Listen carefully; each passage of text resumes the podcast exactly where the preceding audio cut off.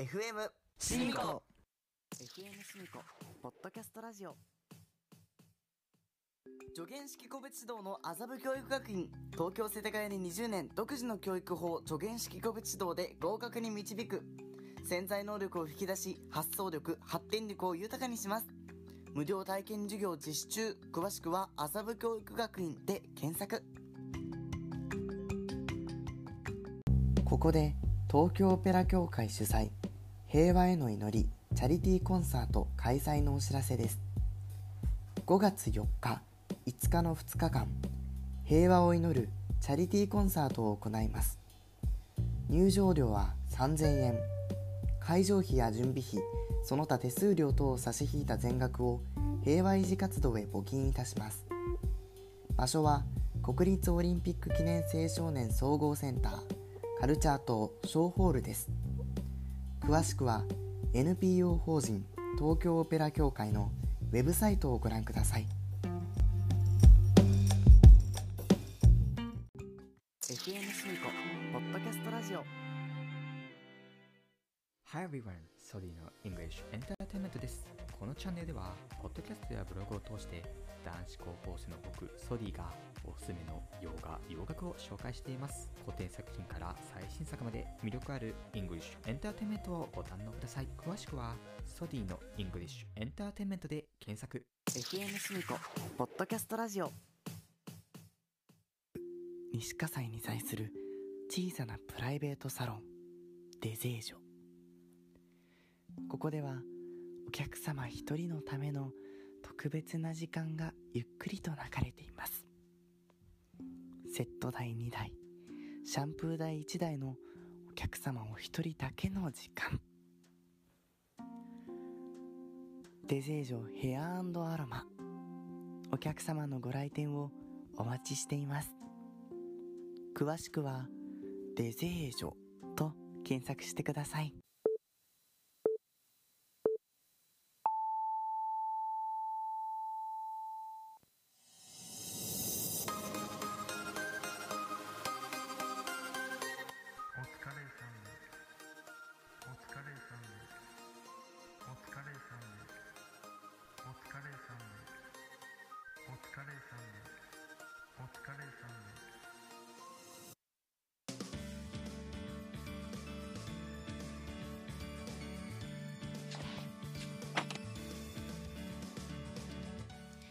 んにちは。こんにちは。4月3日日曜日第37回目のお疲れさんで MC のしみこと。翔太です。よろしくお願いします。よろしくお願いします。帰ってきた。先週はありがとうございました。えー、前回3月27日のお疲れさんではですね、えー翔太が一人でやってくれたんですけども、まあ、今回戻ってまいりました。しみごですえー、本日はですね本日といっても、まあ、これ撮ってるのが26なんでまだ。上がってないんですけどはい結構早い段階で、まあ、撮ってるんですけどねあれ前回のね、ちょっと一つしでかしをしてしまいまして、何ですか？えっと、日付のところじゃないですか。3月27日前回の。うんうんうんあれ20 26にしちゃったから20って言っちゃったんですよ。お疲れ様でした。はい。なんかこん今回分の台本ですってとこに書いてあるのは27って書いてるよはい。あの、あそそこだけは合ってるけど、うんその下の、まあ、本来、その、シミ子が言うところの日付を3月26日あそこねなるほど。はぁで、あすかでした。で、オープニングトーク。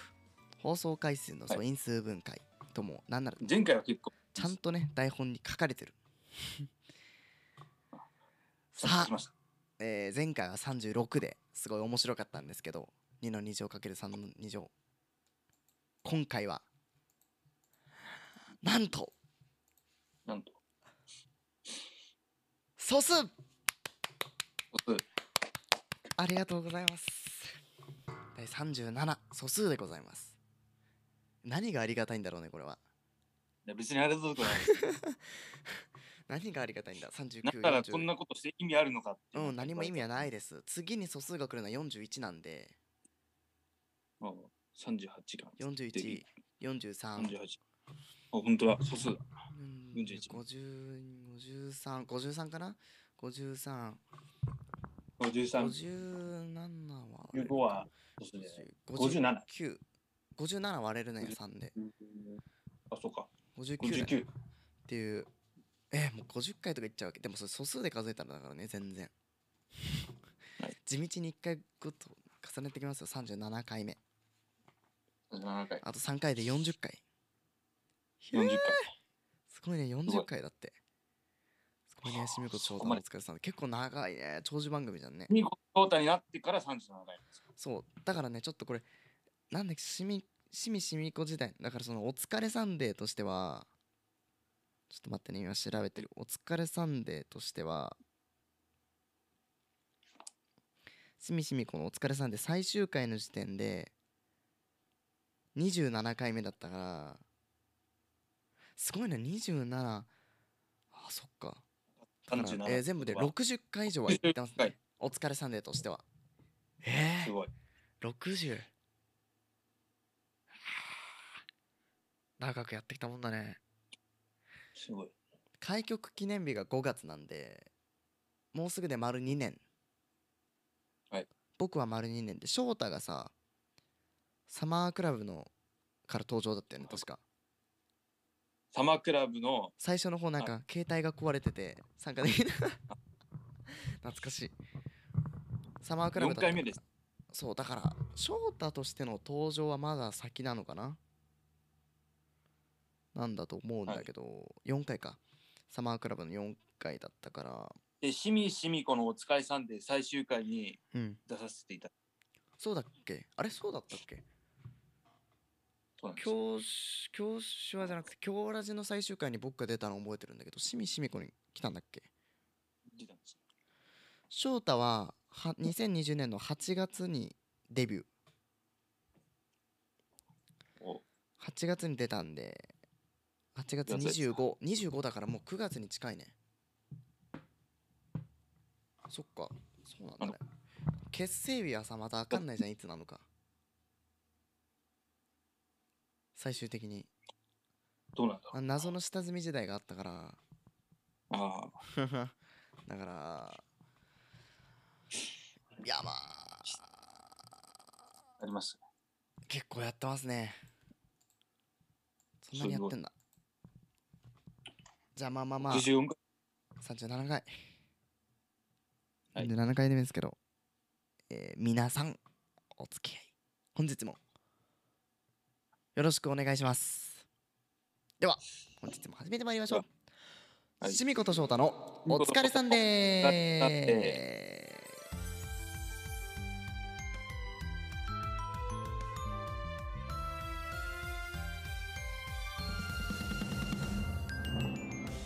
改めましてこんにちはしみこです翔太です。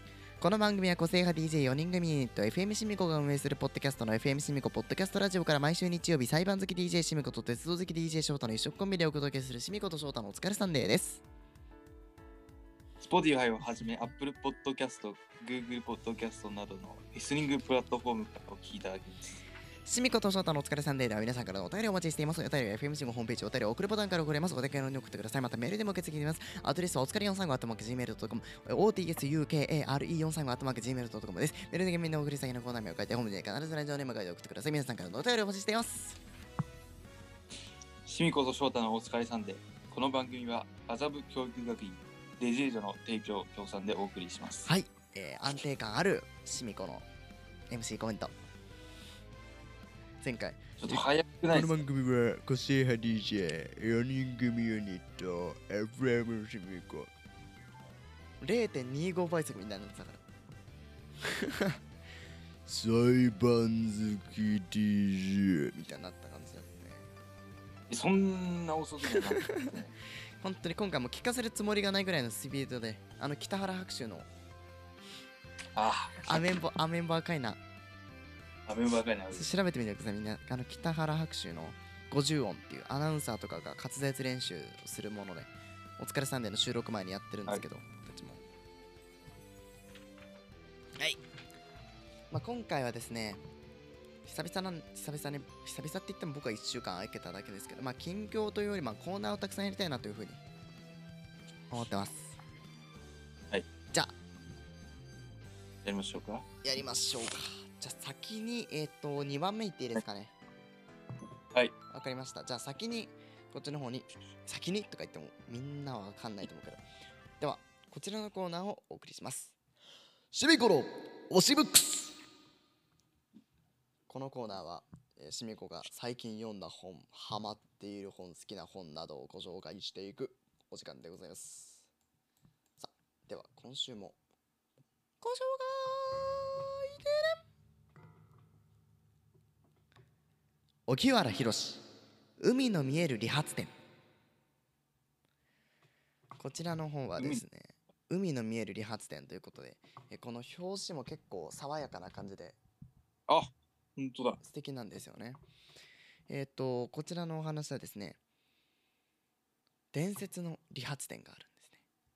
伝説の有名俳優や政政界財政界の大物がはい。通い詰める理髪店、えー主人公の僕はある思いを胸に予約を入れてその海辺のお店を訪れる、はい。というようなまあこれちあの細かいね小さいお話がたくさん入ってる短編集となりますね。短編集。そう全6編入ってるのかな。あ、なるほど。そのはいお話が入っってるんですけど人生に訪全く違う。れる喪失と向き合って希望を思い出す人た人々を描いてる父と息子母と娘など儚くて愛おしい家族の小説なんですね。えー。こちらは直木賞を受賞している作品です。この本はですねこのまあ表題にもあります「海の見える理髪店」というお話そうです。し他にもたくさんお話あるんですけど、はい。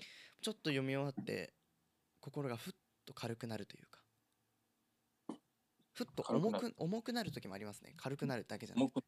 重くなる。というか、あ僕もそうなのかなって思う気持ちというか家族は時に家族への思いっていうのは時にして複雑になることもあると思うので、はい。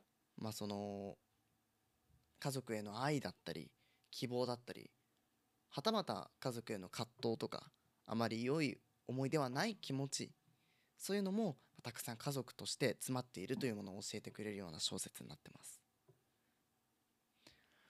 この本集英社から出てますけども綺麗な作品なのでちょっとで皆さんはぜひ読んでほしい作品だなというふうに思います。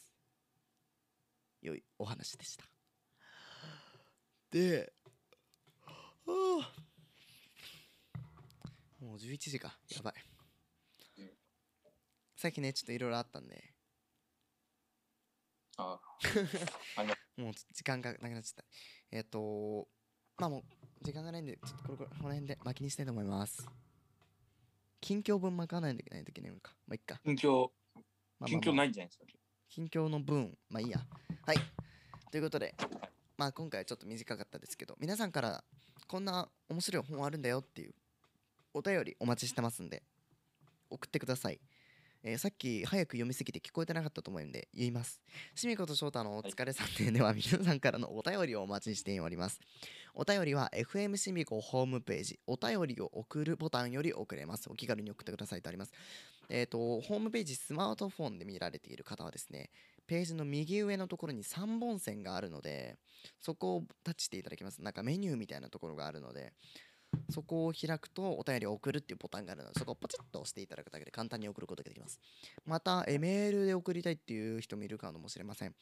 アドレスはお疲れ 435-gmail.com え全部小文字で otsukare435-gmail.com です、えー前回翔太はこのメールアドレスを紹介するときにアットマークというのを抜かしていました。ご注意ください。メールの件名にコーナー名を書いて、まあ、例えば推しブックスに送る場合は推しブックスって書くとかあとまあ普通に別にフリーでねなんか質問とかなんか今日あったことみたいな何でもいいんで近況とかね何でもいいんでそういうのもなんかあったら送ってください。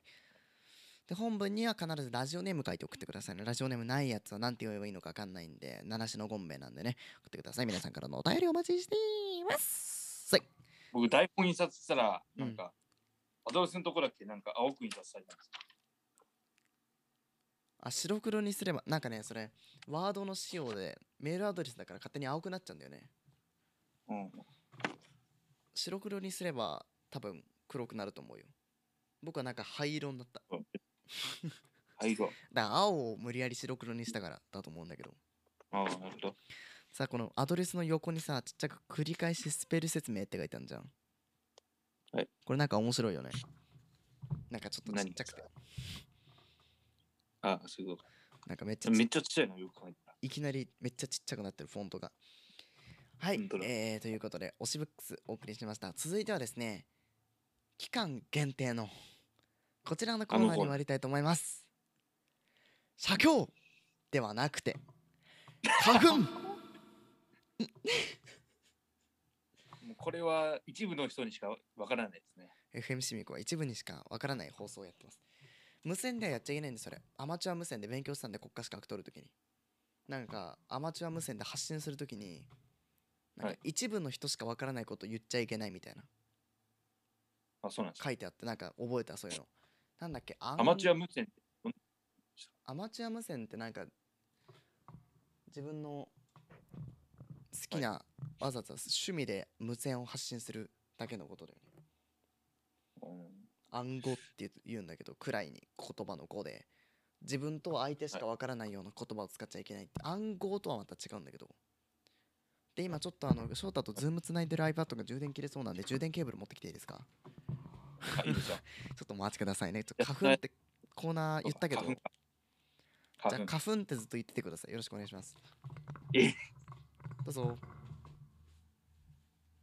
花粉ってたところで何がいいんでしょう？花粉症か。なんかスギ花粉とヒノキ花粉ってあるらしいですけど、なんかその違いがよくわからないというか、まあ、どっちの方があれきついのでしょうかね。ちょっと聞いてみましょうか。ちょっと待ってください。また帰っていくと思って。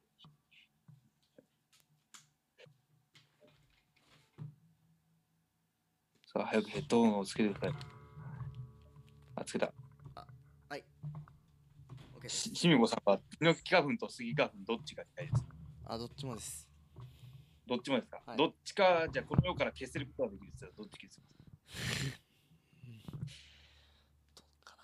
でもまだヒノキの方が弱いのかな。どうなのか。僕あの稲の花粉もあるんですよ。いいね。だいたい杉が3月から4月ヒノキが4月から5月って言って一はい般の人大体そこで終わる人も多いんですけど杉ヒノキって僕は杉ヒノキに加えて、あの稲の花粉があってそれが大体稲5月から米 6, 6月のそういう米の稲しみが。え？最悪なんですよ花粉がある。んですよはなんかその稲花粉に連動してなんか食物のアレルギーがあったりとかあ、なるほど。そうして米アレルギー。こ米アレルギーじゃないけど米バリバリ食ってるわ。バリバリじゃないけどな。あ。モリモリだよ。何の話をしとるのやら。じゃあちょっと改めてコーナーちょっと最初ねあの間違えちゃって写経とか言っちゃったんですけどもう一回改めて言おうと思います。花粉！今回はですねこちらの企画をお送りしたいと思います。花粉ニュース。ニュース。どんだけ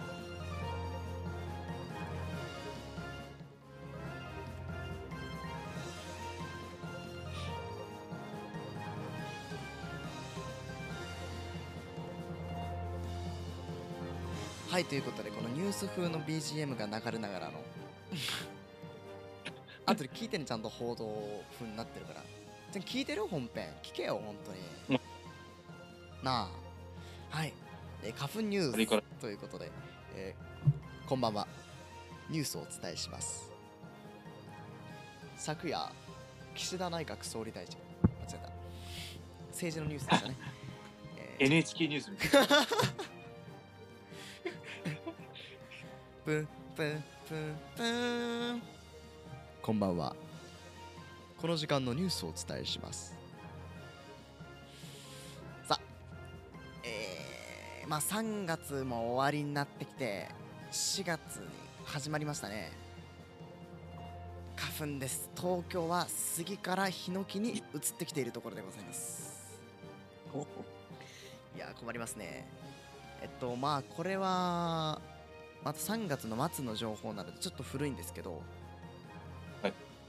まあ北海道がもう今花粉に入ったくらいかな。まだシーズン前だったりとかするんですけどおヒノキが九州からどんどん上がってきて関東とか、まあ、四国の一部とかねは大体杉からヒノキに移行中大体杉はね2月の終わりから4月の初めぐらいまで杉花粉が多くて、ヒノキはまあ杉に比べたらそこまで花粉の量は少ないものの、まあ、3月の中旬から5月あたりまではい。となるということで、えーこちらウェザーニュースのですねピーク予想なんですけど、はい関東ではまあ2月の下旬から3月のまあ下旬あたりまでは杉がピークでしてヒノキがですね3月はい下旬から4月の中旬ぐらいまで飛散が多いとなっております。こちらねまあはい。杉花粉の方ヒノキ花粉の方、えーまた対策をということでございますけれども。まあねよくニュースとかを見るとまあ電車の中とかもなんかその花粉情報みたいなのあるじゃん。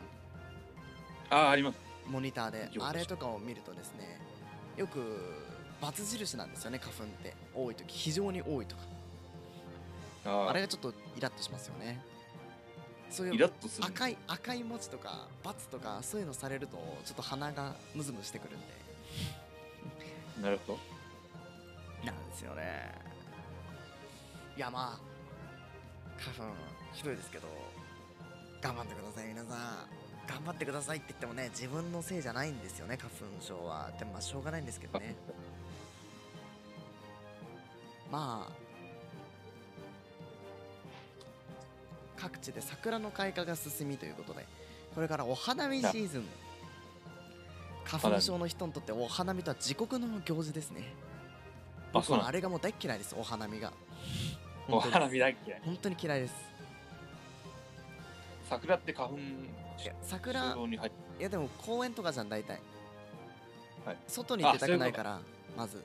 あその外で長時間まあ飲食も伴ったりもするからまあ今ちょっとコロナでどうかわかんないけどお花見はみんなでワイワイするわけじゃん。飲食伴ったりとか。あ、もう地獄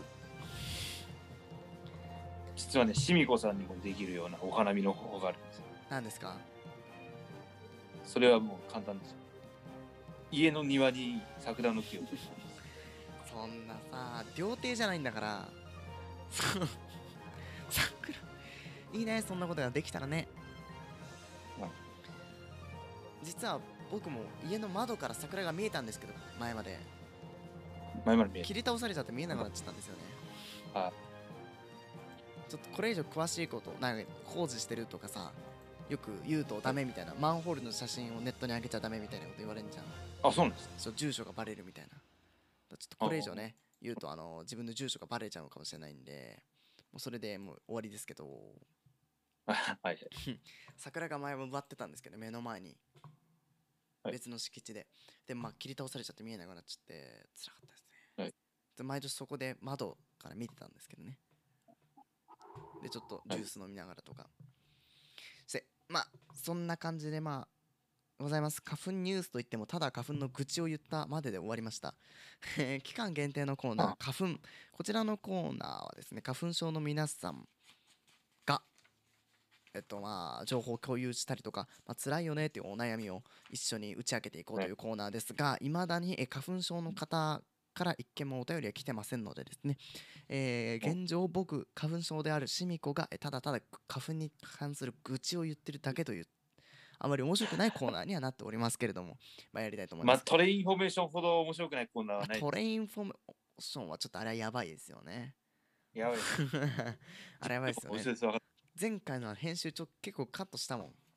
長いなと思って。コンビニの方はもうなんか続いて3番目みたいなこと言ってたからカットできなかったんだけど。やばったよねあれ。もうこれ上がってるからいいのかネタバレしても。なんですけど。まあ花粉症じゃない方からの花粉症にたの人に対する質問とか待ってます。カウントどんな感じなのみたいな。でまあここでご紹介した内容ですまあまあそうですけど。花粉というのはまあ人それぞれ症状は症状噛んでるんだけど。北原白秋の成果はどこ行った？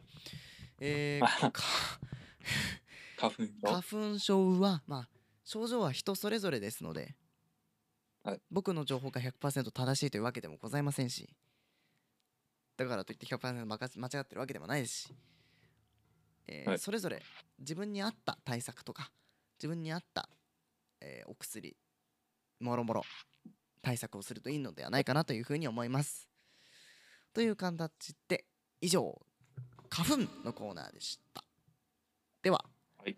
こちらのコーナーに参りましょ渋谷ってどんな街？うはいありがとうございます、えこちらのコーナーはですね、私 DJ 翔太、まあ、渋谷あんまり好きじゃないんですけど、まあ、渋谷のお勉強をしましょうというコーナーでございます。お勉強お勉強です。はいじゃあお願いします。え今回は、えー渋谷のお勉地名の由来、誰か教える人が別にいないじゃん。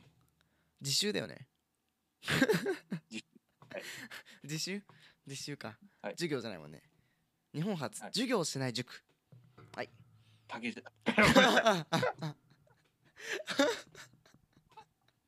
言っちゃいそうになっちゃ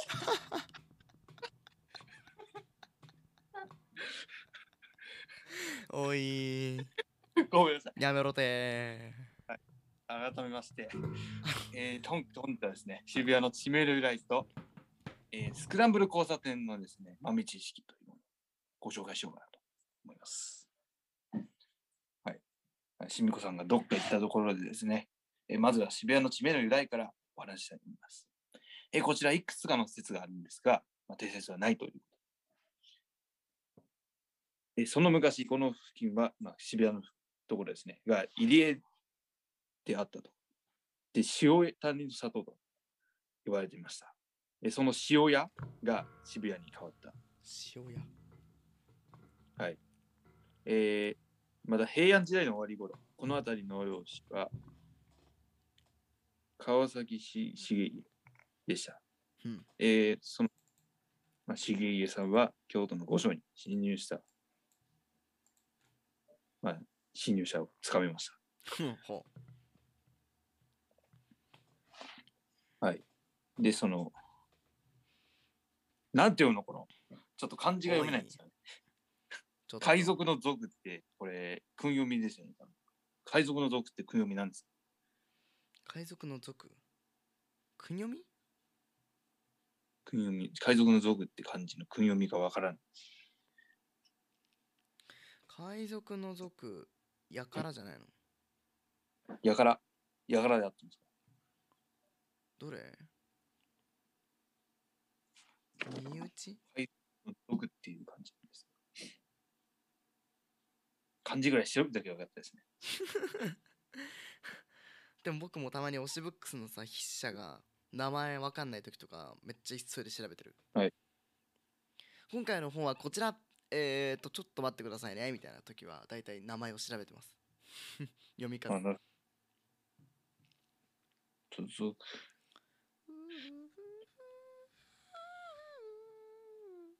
なんていうんだ。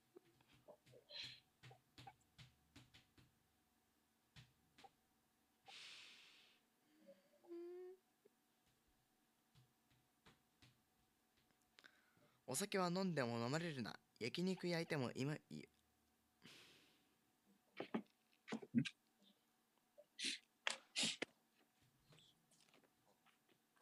ちょっと難しいですね。じゃあそこは飛ばしてもらって大丈夫ですあ、いや、ちょっと調べます、今。調べたんかいじゃあ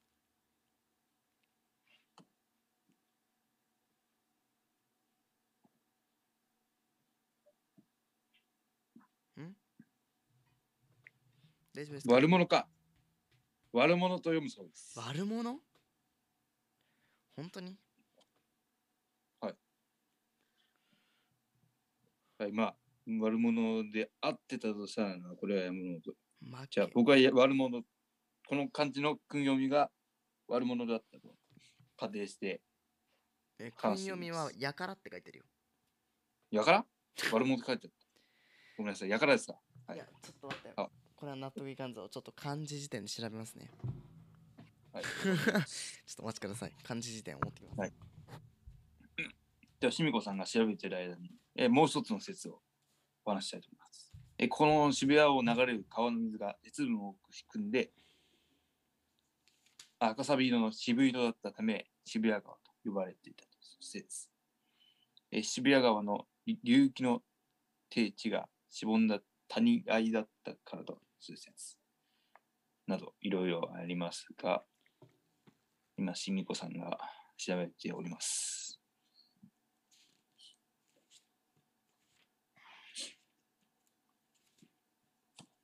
ちょっとお待ちくださいね。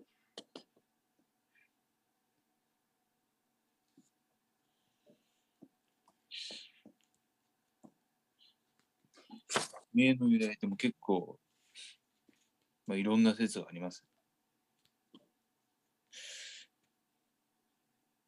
地名の由来。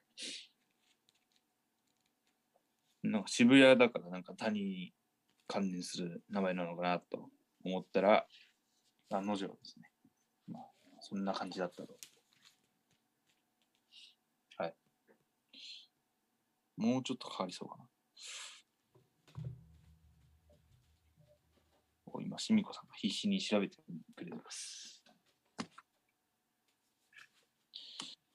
渋谷。はいお、来ました。えーとどうでした？特に悪者とは載ってなかったです。あ、そうですか。俗、やかで、ら。何でした？やからですか？はい。まあ、この辺詳しいことはえーあの国語の先生に聞けばいいんで、も はいうわかんない。では、改めますとグリーン。はい。えーはい。平安時代の終わり頃、この辺りの領主は川崎重家でした。えこの川崎重家さんは京都の御所に侵入した輩をつかみ捕まえました。うん。でこの輩の名を渋谷健介聖子と言いました。はえそこで堀川の院は川崎重家に渋谷の姓、まあ、名字ですね、を与えて、まあ、このことから重家の重家の領地であった、ななんだ、谷清町が渋谷に変わったとする説というものもあるようです。あ。名字っていうと、はいまだ武士の実態とかかな？名字のそうですね。平安時代がの認められた。あ、そっか。じゃあまだ全然だね。対等と名字を持つことみたいな。まあ武士だけみたいに決められてたもんね。ありますよ。歴史でやって。武士特権。えまあ、以上の4つが、まあ、渋谷の地名の由来とされる4つの説ご紹介しました。はい。えー続いて、スクランブル交差点の豆知識の方やったー。ソータはスクランブル交差点好きですか？多分聞かなくてもわかると思うんですえ、何ですか、はい。何ですか？何ですか？好きですか？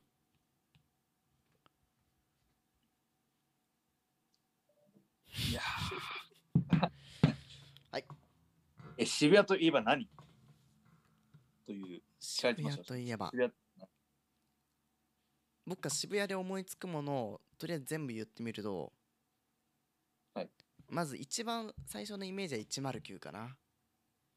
あ、そうですか。109で大きい。次がっちゃうスクランブルとかかなはい、それです。交差点。それはい。あ、スクランブル交差点ですね。3番目が光や。えー、を出ると、まあ、4番すぐ目の前にスクランブルスクエア。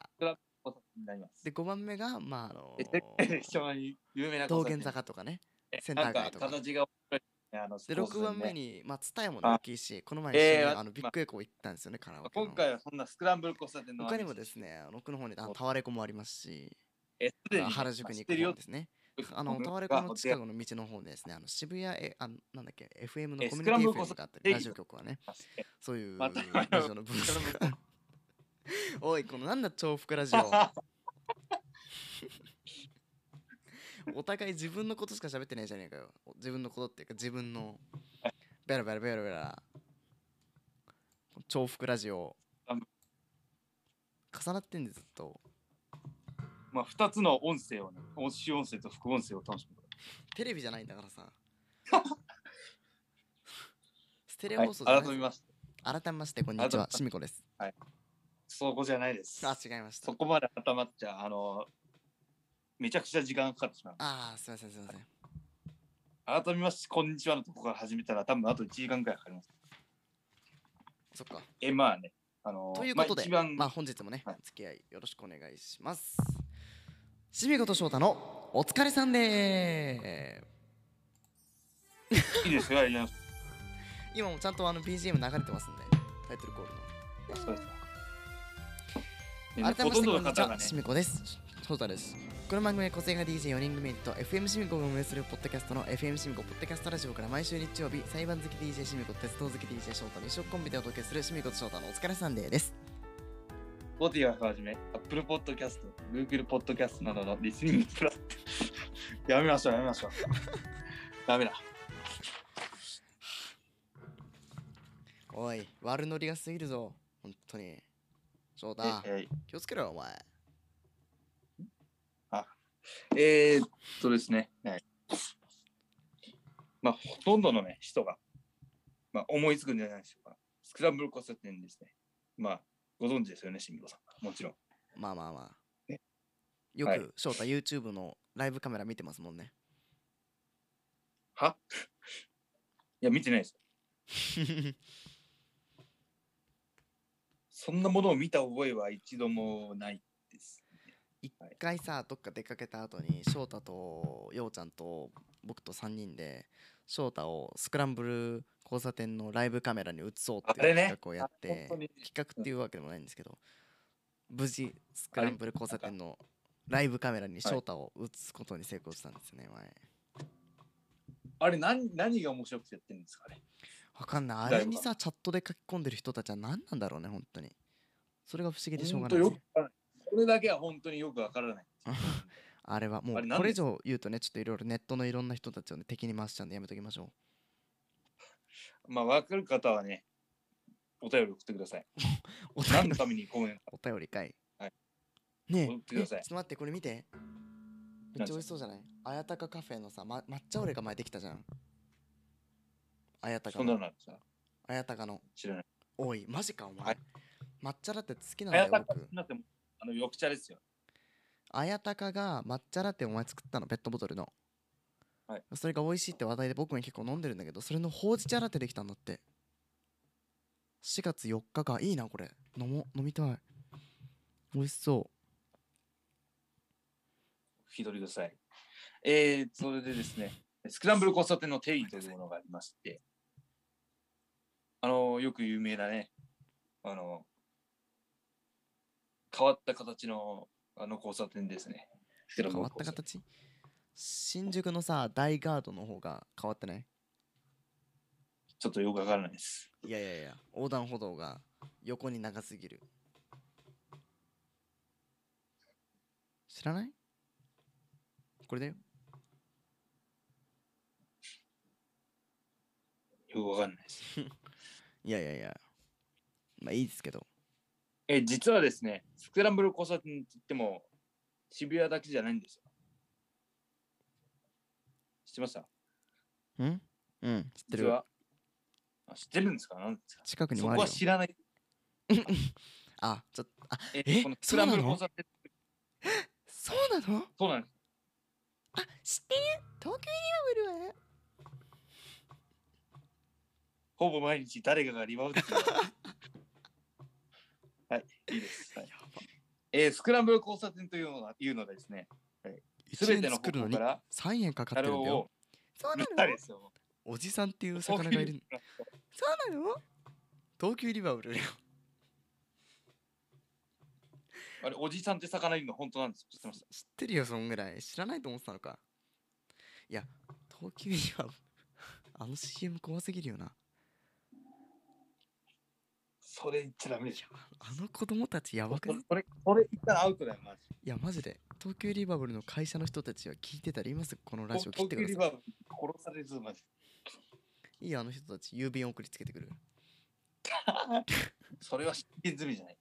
真剣ゼミです。真剣ゼミ。はいし小学校さん。全く先に進まないな。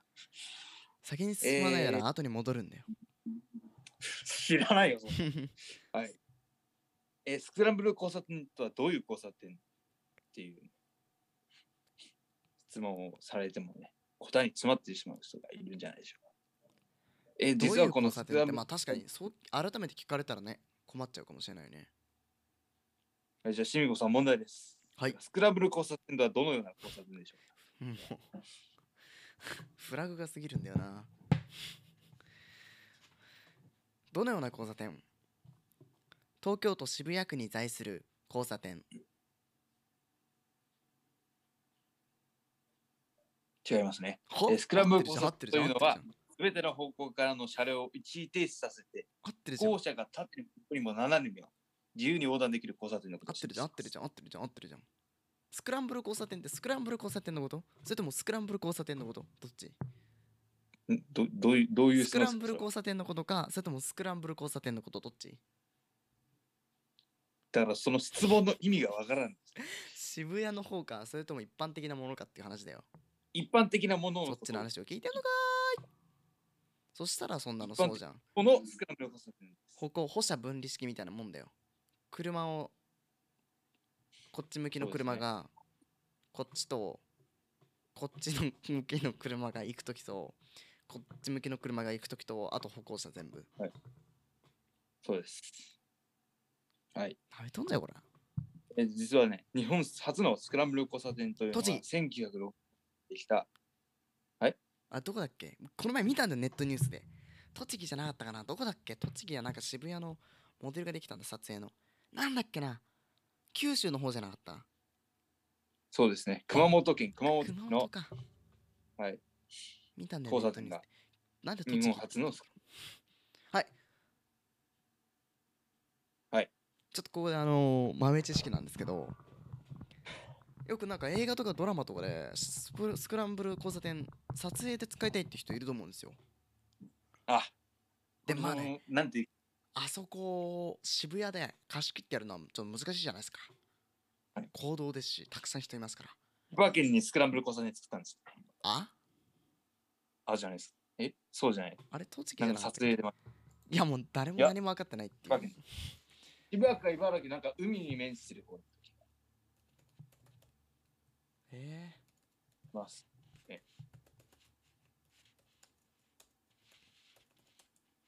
セット栃木です。はい勝ち。嘘。はい勝ち。勝ち。えい何の煽りだようわすすごな暴言が一回行ってみたいな。えー、めっちゃ面白いじゃんこれ。スクランブル交差点。なんか落書きとかまで全部再現されてんの。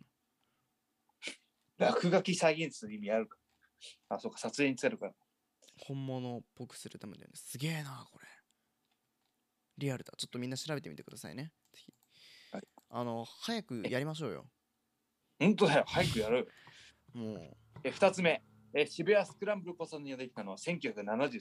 そうなんですよ。渋谷スクランブルスクエアっていう建物がね、えー地上すごい高いんですけど、まあ、オフィスが入ってたり上には。で下には商業施設とかもねいろいろ入っててあそこも結構いいんですよね。上にはですねあの展望デッキがあってねあのようちゃんが一回行きたい行きたいって言って本当は行ったかどうか分かんないんですけどね。あの人なんか虚言癖かなんか知らないんですけど行こうって言ったことに対して行きたい行きたいって今度行くって言って言うくせになかなか行かないんですよね。なんでくせに何も言わないことについてい行くんですよねすぐに意味わかんないんですよね早くやりましょうはい、ごありがとうございます。え、三つ目のですね。え、信号は120秒で切り替わる。そうなの？なんでしょうかね。ハロウィンの時とかさめっちゃ大変そうじゃんいちいちさピーとか言って笛吹いてさ赤になった瞬間またこうやってわーわーわーってあれすごかったですよね。あの軽トラ、軽トラなぎ倒すあ DJ ポリスが出動して。はいあれすごかった。軽トラなぎ倒し。早くやりましょう渋谷のハロウィンとはそれですね。はい。えー、4つ目です。1回の青信号の通行量は3000人。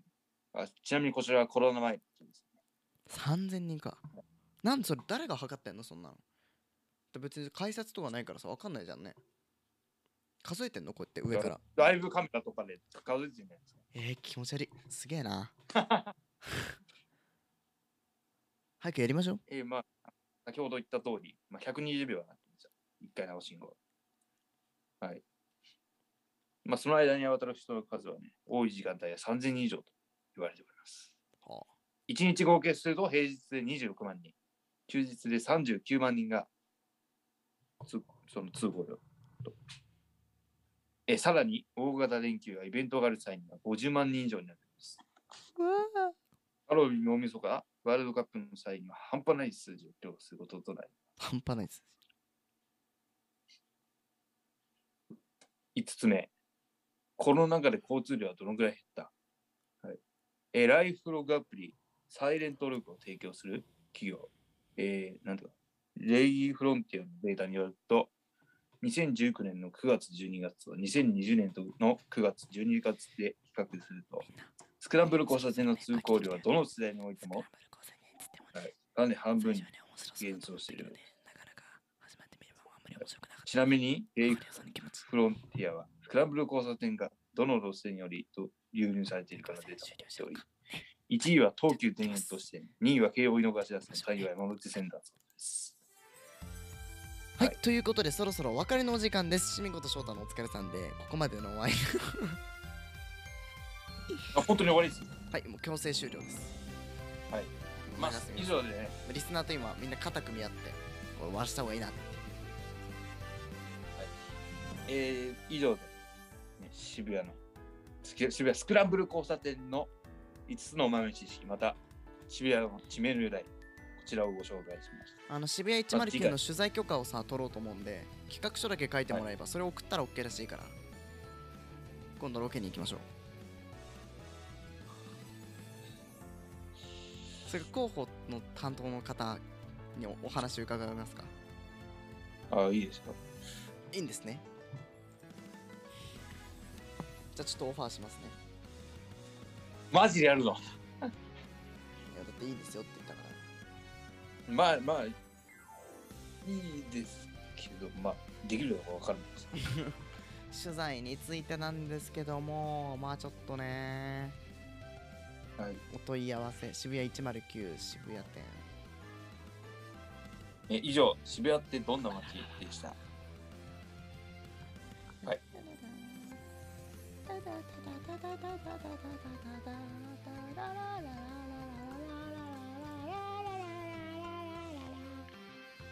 早く、早くエンディングやらない。終わりましたもう。すげえ、広報担当。あ、あ、もうお名前確認しました。渋谷109の代理店が株式会社北 PR さんから。そその名前を伏せた方がいい。えなんで？郵便番号107のちょちょ0ちょ東京都のダメダメダメ0電話番号03やめろやめろファックス番号？03マジそれやって、ホームページに全部本当に載ってるから。何？大丈夫で言っても。まあ別に言う必要もないけどね。後でちょっとマコンテンツ。生成制作の方で話していきたいと思います。えー、しみこと翔太のお疲れさんで、では皆さんからのお便りお待ちしています。お便りは FM 進行ホームページ、お便りを送るボタンが送るます。お気軽に送ってください。皆さん、またメールでも受け付けています。おアドレスはお疲れ43カットマーク Gmail.com です。メールの件名に送り先のコーナー名、本文にはラジオネーム、必ず必ずラジオネームを書いて送ってください。皆さんからのお便りお待ちしています。ということで、しみこと翔太のお疲れさんで、ここまでのお相手はしみこと。翔太でした。バイバーイキーンバイバイ。バイバイキン新しい顔よバタコさんが出てきた。